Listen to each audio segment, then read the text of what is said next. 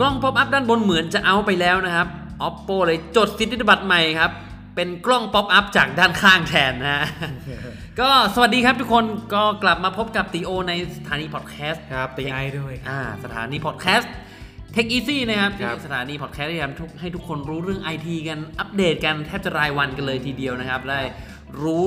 รอบโลกเกี่ยวกับโลกเทคโนโลยีกันแบบใช้คำศัพท์ง่าย ๆ นะครับผมครับแล้วก็ฟังง่ายๆนะสไตล์ตีโอแล้วก็ตีไอ วันนี้ครับ กล้องด้านข้าง มาเฉยเลยครับเออนั่นแต่ว่าวงเล็บนะเป็นสิทธิบัตรครับต้องบอกคราวว่าที่เกริแล้วนก่อนว่าคราวที่แล้วไหมว่าไงเพิ่งเพิ่งบอกไปเอ๊ะ oppo reno กล้องไม่ได้เป็นป๊อปอัพแล้วฝังในจอแทนนั่นคือกล้องป๊อปอัพมันจะเอาไปเลยหรือเปล่านะเออคือต้นปีที่แล้วเนี่ย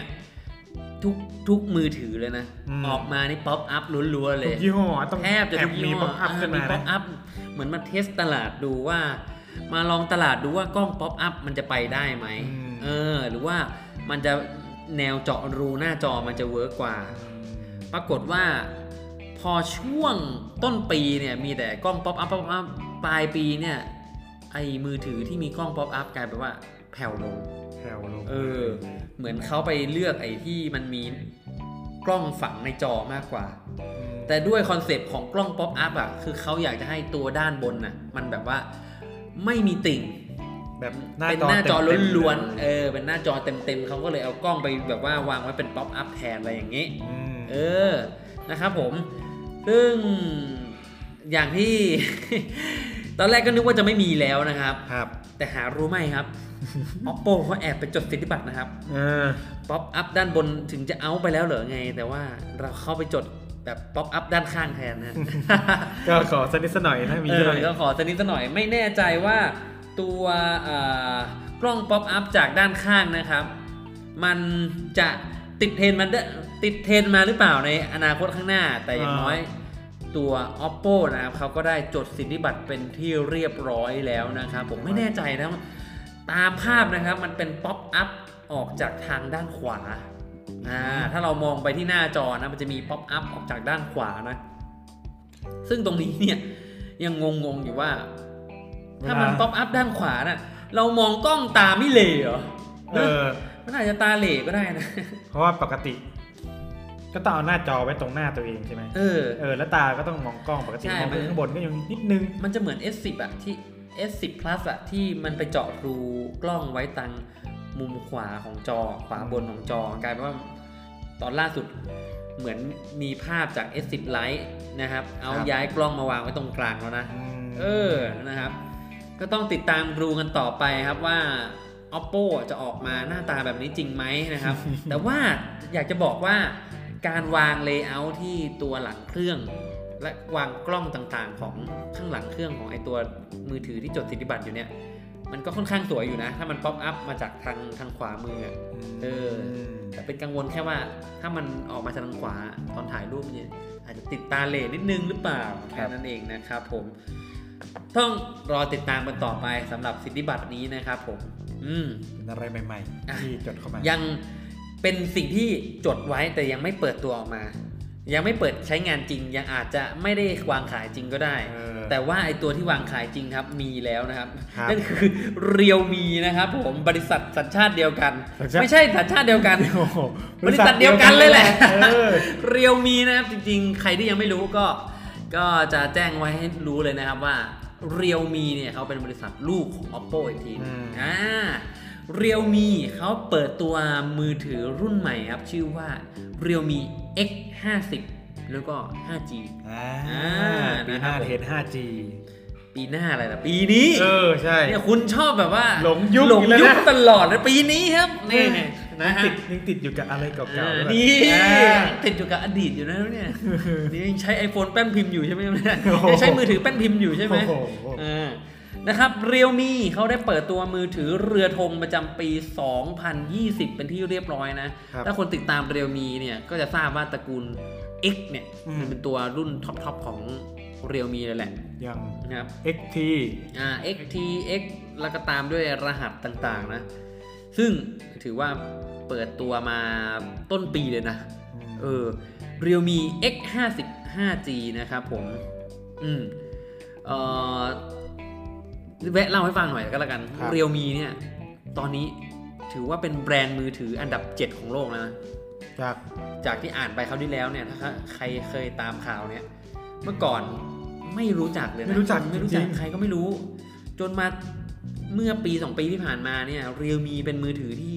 เริ่มได้ยินกันมากขึ้นละ เพราะว่ามันขึ้นชื่อเรื่องความคุ้มค่าคุ้มราคาค่าจริงเอามาตีกับแบรนด์แบบเสี่ยวมีนะ ฟีลแบบว่าเหมือนเอามาชนกับเสี่ยวมีกับเรด Redmi เออก็จะได้แบบสเปคคุ้มๆ ในราคาประหยัดประหยัด แล้วก็จับตลาดที่แบบว่าราคาราคาไม่แพงเท่าไหคร่นที่ชอบความคุ้มค่าอืมคนที่ชอบความคุ้มค่า แล้วก็เข้ามาในระดับเริ่มต้นของสมาร์ทโฟน กลายเป็นว่ายอดขายเร็วนี้เนี่ยดีดีมากครับๆจนกลายเป็นแบรนด์อันดับ 7 ของโลกที่มียอดขายสูงมเออสุดยอดนะครับผมอะ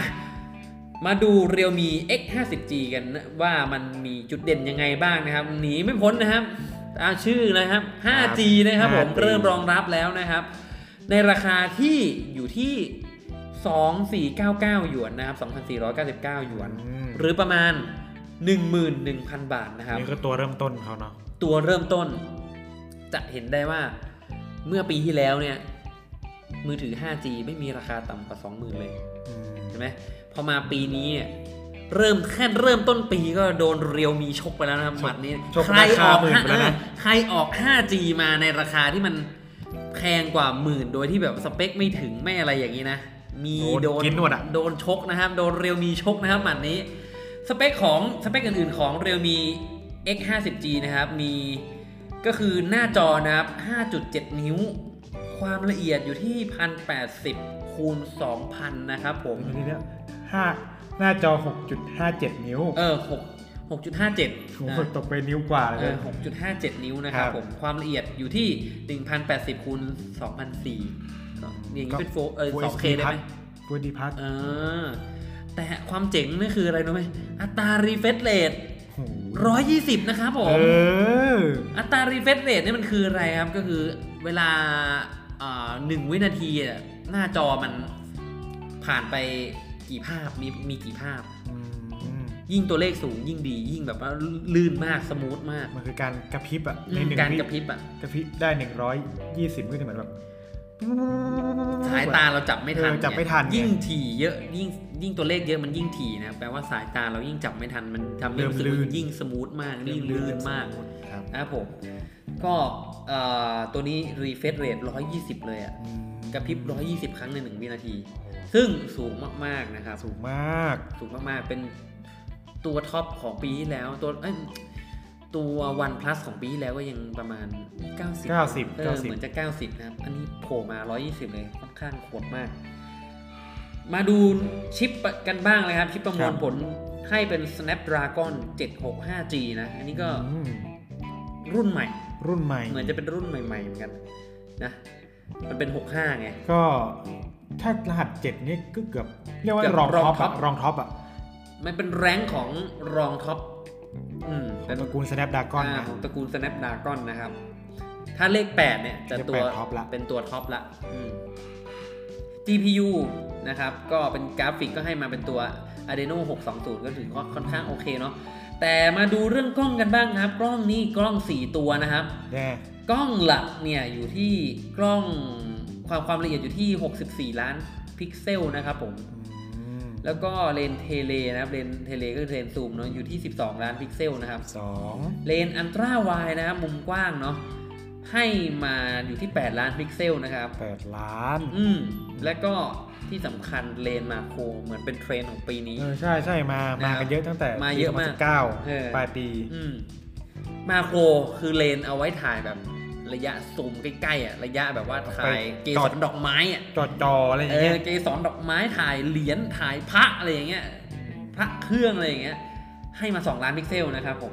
อืมปีนี้คิดว่ายังไงก็น่าจะได้เห็น เห็นเทรนด์มาโครมาอีกเยอะเลนส์ macro เนี่ยใช่ น่าจะใส่มากันหลายๆอันกล้องหน้าครับผมให้มา 2 ตัวอืมเป็นเลนส์แบบมุมหลักนะครับ เลนส์กล้องหลักเนี่ยคือเลนส์16 ล้านพิกเซล แล้วก็ให้เลนส์ ultra wide มาด้วยนะครับ มุมอยู่ที่ 8 ล้านพิกเซลอืมแบตเตอรี่นะครับให้มา 4,200 มิลลิแอมป์นะครับ รองรับชาร์จเร็วแบบ 30 วัตต์ค่อนข้างสูงเลยครับสแกนลายนิ้วมือสามารถสแกนได้ที่ปุ่มเปิดเครื่องนะครับผมตัวนี้เอ่อไม่มีสแกนใต้จอนะครับอืม แล้วก็เริ่มวางขายในประเทศจีน 16 มกราคมนี้นะครับ ราคาเริ่มต้นก็อย่างที่บอกไปนะครับ8แรม8กิกแล้วก็ความจุ 128 ในราคาอยู่ประมาณ 1 11,000 บาท คุ้มมากเลยอะอืมนะครับ แต่ว่ากล้องหน้าอันนี้นิดนึง กล้องหน้าเป็นแบบ S10 S10 S10 พัทมันจะเป็นแบบว่ากล้องคู่แล้วก็อยู่บนหน้าจอเป็นอย่างที่บอกไปตะกี้ว่าไม่ไม่ใช่ pop-up นะครับขีดขีด จะเป็นขีดขีดๆนะ แล้วก็จะชิดซ้ายๆเอ้า อยู่มุมบนซ้ายนะครับ อ่า ไม่ได้อยู่ตรงกลาง เอองง เนี่ยเขาสลับกันไงสลับกันด้านเดี๋ยวอ๋อเขาจดสิทธิบัตรไว้ว่ามุมขวาเราจองขวาขวาเราจองแล้วเไม่งั้นจะโดนฟ้องให้จองมุมขวาเรามาใช้มุมซ้ายก็ได้เออ ประมาณนี้นะครับผม หรือเอ๊ะถ้าตรงกลางมันจะแบบเอ๊ะสองกล้องมันจะดูขีดขีดๆมันจะคล้ายๆ iPhone หรือเปล่าก็เลยอันหนีมามุมมุมนะครับ มุมซ้ายกัน นะ ดูกันเรื่องฮาร์ดแวร์กันไปแล้วนะครับ เดี๋ยวไปดูกันเรื่องซอฟต์แวร์กันบ้างนะครับ ว่ามันมีข่าวใหญ่ยังไง Apple ครับเขาเปิดเผย คนใช้จ่ายบน App Store นะครับ ปีนี้ทะลุครับทะลุสถิติเลยครับผมอ่า Apple ออกมาเผยสถิติการใช้จ่ายบน Apple Store นะครับ ในช่วงคริสต์มาสนะครับแล้วก็จนถึงช่วงวันปีใหม่นะครับ ว่ามียอดค้าอ่ามียอดเงินมาทั้งหมดนะครับ 1.42 พันล้านดอลลาร์อ๋อสหรัฐนะครับ หรือประมาณ 40,000 ล้านบาท มากกว่าปี 2018 นะครับ ที่ 16%เลยอืมและมีการใช้จ่ายเฉพาะวันปีใหม่เนี่ยแค่วันเดียวนะ ก็ 300 ล้านดอลลาร์แล้ว หรือประมาณหมื่นกว่าล้านบาทนะโอ้มากกว่าปี 2018 เนี่ย 20% เพราะว่าช่วงคริสต์มาสเนี่ยช่วงคริสต์มาสช่วงปีใหม่มันเป็นเทศกาลเฉลิมฉลองอะไรของ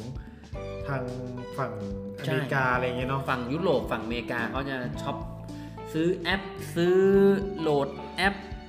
ซื้อของในเกม ซื้อเสื้อผ้าซื้ออะไรอย่างเงี้ยอืมเออเนี่ยอันนี้คือนับรวมหมดเลยนะครับ ก็ถือว่าเออเป็นตัวเลขที่สูงมาก นอกจากนี้ Apple ยังบอกด้วยครับว่าตั้งแต่มี App Store มานะครับ App Store เนี่ยครับมันมีมาตั้งแต่ปี 2008 2008 ใช่ ตั้งแต่อะไรเปิดตัว iPhone 3G 3G อืม iPhone iPhone ตัวแรกเปิดมาเนี่ย มันเอ่อเปิดในปี 2007อืมและปีถัดไป iPhone 3G มี App Store อืมนะครับ ก็